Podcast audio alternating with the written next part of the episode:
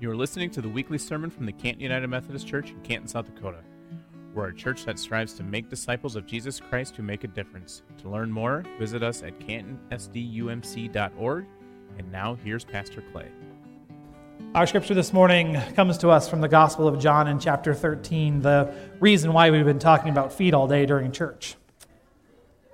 By reading verses 1 through 5 and then 12 through 17, and I read this morning from the New Revised Standard Version. Now, before the festival of the Passover, Jesus knew that his hour had come to depart from this world and go to the Father. Having loved his own who were in the world, he loved them to the end. The devil had already put it into the heart of Judas, the son of Simon Iscariot, to betray him. And during supper, Jesus, knowing that the Father had given all things into his hands, and that he had come from God and was going to God, got up from the table, took off his outer robe, and tied a towel around himself.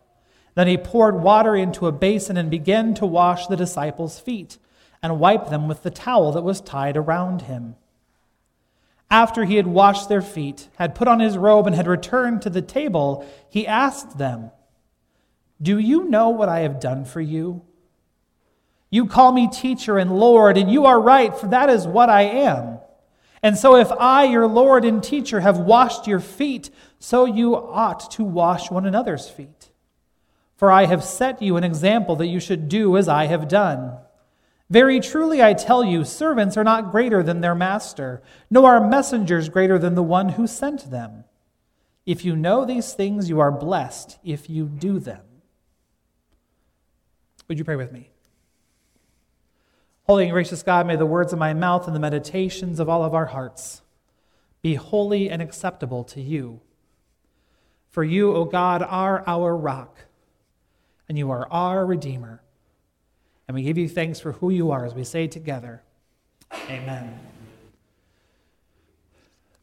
So, my hometown of Gregory, South Dakota, has the coolest little coffee shop slash boutique in the town. It's the old, um, the old, the old photo shop, um, and it is called Dayspring Coffee Company.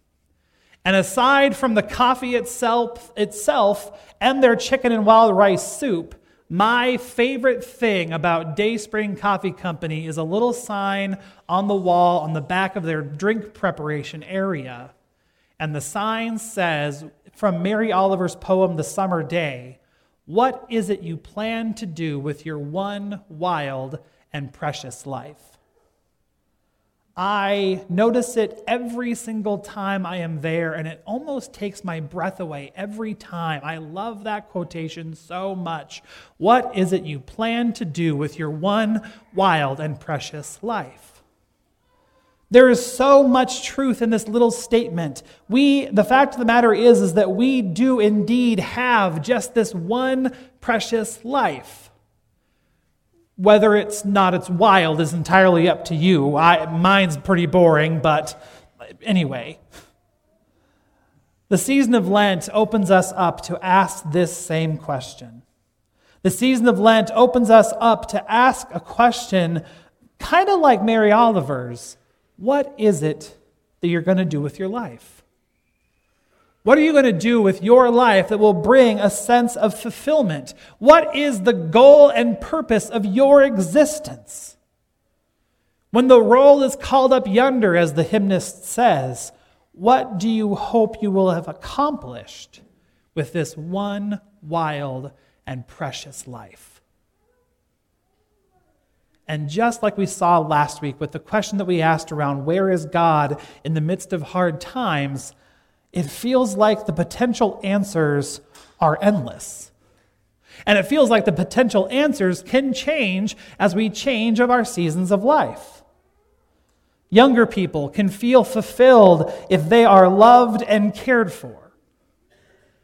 And actually, come to think of it, I think all of us can feel fulfilled when we are loved and cared for. Teenagers might feel fulfillment if that sense of freedom, or their first paycheck, or their first vehicle. Adults can find their fulfillment in their families, or in their houses, or in their job. We can all find a sense of fulfillment in a job well done. Sometimes all we need to feel fulfilled are the basic necessities for life. And like, none of these are bad ways to feel fulfilled, by the way, but I think that Lent invites us to think bigger. What is it we hope will bring a sense of fulfillment to our one wild and precious life? Throughout the Gospels, it seems that the disciples found some sense of fulfillment in their status. And unfortunately, in a couple of different instances, this went to their heads. And like, I understand because they were following the Messiah, the Messiah. It can be a, really easy to feel pretty important and to find some status in that. But there were a couple of times when it just went to their heads. After the first time that Jesus told his disciples what must happen at the end of his life, that the Son of Man must go to Jerusalem and be rejected and suffer and die and rise again, Peter was so put off by that that he pulled Jesus aside and rebuked him. Peter could not handle it, so he pulled Jesus aside and rebuked him. Can you imagine rebuking? The literal Son of God. I know I can't. The disciples from time to time argued about greatness amongst themselves and who would be greatest in the fullest expression of the kingdom of God. And one time Jesus asked them, Hey, what are y'all talking about? And they got real quiet real fast. And like Jesus knew, but the disciples did not have the same level of confidence that they had before they realized, oh, Jesus heard that. James and John, the sons of Zebedee, made a request of Jesus that they sit at his right hand and left hand in the kingdom of God. And if that wasn't crazy enough, they even had their mommy ask too. Simon the Zealot was a part of a political party that thought that fulfillment would come when Jesus, when Jesus kicked the Romans out of, the, out of Israel and the kingdom of God came in its fullest expression. But what I find so interesting about Jesus is that every time something like that happened, Jesus had his way of reorienting his disciples. And Jesus had his way of redefining the way that things should be. When Peter rebuked Jesus, Jesus reminded them that their entire call was to take up their cross and follow. When the disciples disputed their greatness, Jesus took a child, placed it among them, and said, Have faith like this one. When James and John, the sons of Zebedee, and when their mother made this crazy request, the other ten found out. And they fought amongst themselves even more. And Jesus restored calm and order by teaching them that if any of them wanted to be great, they had to become a servant. Because the Son of Man came not to be served, but to serve, and to give his life as a ransom for many when Simon and Jesus, or when Simon and the other disciples implored Jesus to establish the kingdom of God in the way that they thought he should, Jesus was ascended into heaven. He literally just left. And two angels came and reminded them that they were to get to work, doing the things that Jesus told them to do and doing the things that Jesus did. So the disciples had to find their fulfillment somewhere else. And if we think anything like the disciples, so do we.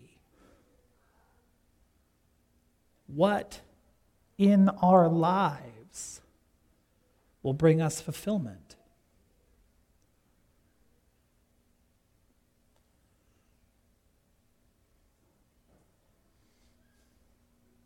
And nowhere in Scripture does Jesus answer this question any clearer than in John 13. On the night that Jesus was betrayed, he gathered with his disciples in an upper room. And during the course of that time together, Jesus took off his outer robe and knelt before his disciples and washed their feet. And, like, let's just be honest, this was not a job for Jesus to do. This was not a job for a rabbi with disciples, it was the job for the disciples. This was not a job for the Messiah in a group of people who knew he was the Messiah. Every single commentary that I read this week pointed out that this job of washing feet was so menial, was seen as so lowly, that not even Jewish slaves had to do it. It was reserved for the Gentiles. Don't even send a slave. Don't even send a servant. Send a Gentile. They're even lower than the slaves. And, like, as a Gentile, ouch, but I get it. But yet, Jesus did this job. Yet, Jesus washed his feet. As the disciples entered that room and as the disciples assembled around the table, Jesus did this menial task, this degrading job willingly and on purpose. And then Jesus turned to his beloved and bewildered friends and said, Do you know what I have done for you? And it wasn't just because Jesus was about to redefine their relationship. Jesus was giving them an example to follow. He was prepared to do what no one else wanted to do. Then he challenged the disciples to do the same thing. If they were to follow him, and if we are to follow him, we get to do the same thing. We get to wash feet. In this manner, we bear witness to him. In this manner, we bear witness to the heart of our faith, which is service. The unfortunate part is that this world that we live in has decided that service and servant and serving are so far beneath us. And just as Jesus reorients his disciples, so too do we need reorientation. Because a servant does not mean lowly. A servant does not mean less than. There is no negative connotation here. A servant is someone who knows what they want to do with their one wild and precious life. A servant is someone that has a clear purpose for their existence, a clear agenda, that agenda being to lift someone else up to love someone else, to care for someone else, to attend to the needs of the other. In washing the disciples' feet, Jesus lifts up this idea of servant to a profound and purposeful level. Jesus gives to his disciples and gives to you and me an example to follow, a model to follow. Then and now and always. And when we are tempted to find our fulfillment in something else, in something other than serving others, let us look to the example of Jesus. Let us picture the Son of God with a towel around his waist, washing the, friends of, washing the feet of his friends. Let us again hear the words of Jesus inviting us to this meal that proclaims his death until he comes. And let us again feel the challenge that Jesus gives to all of his disciples to go and do likewise. Would you pray with me? Jesus, you have set an example for us to follow, that we would be servants you did it by washing feet. And we still do that sometimes. But enlarge our minds, inspire our hearts, motivate our hands to serve you in the world as you have called us to serve, to love you in the world as you have called us to love, and to constantly and consistently look for more and more ways to be of greater service to those around us. This is the work that you have for us to do, and this is the work that will fulfill our lives.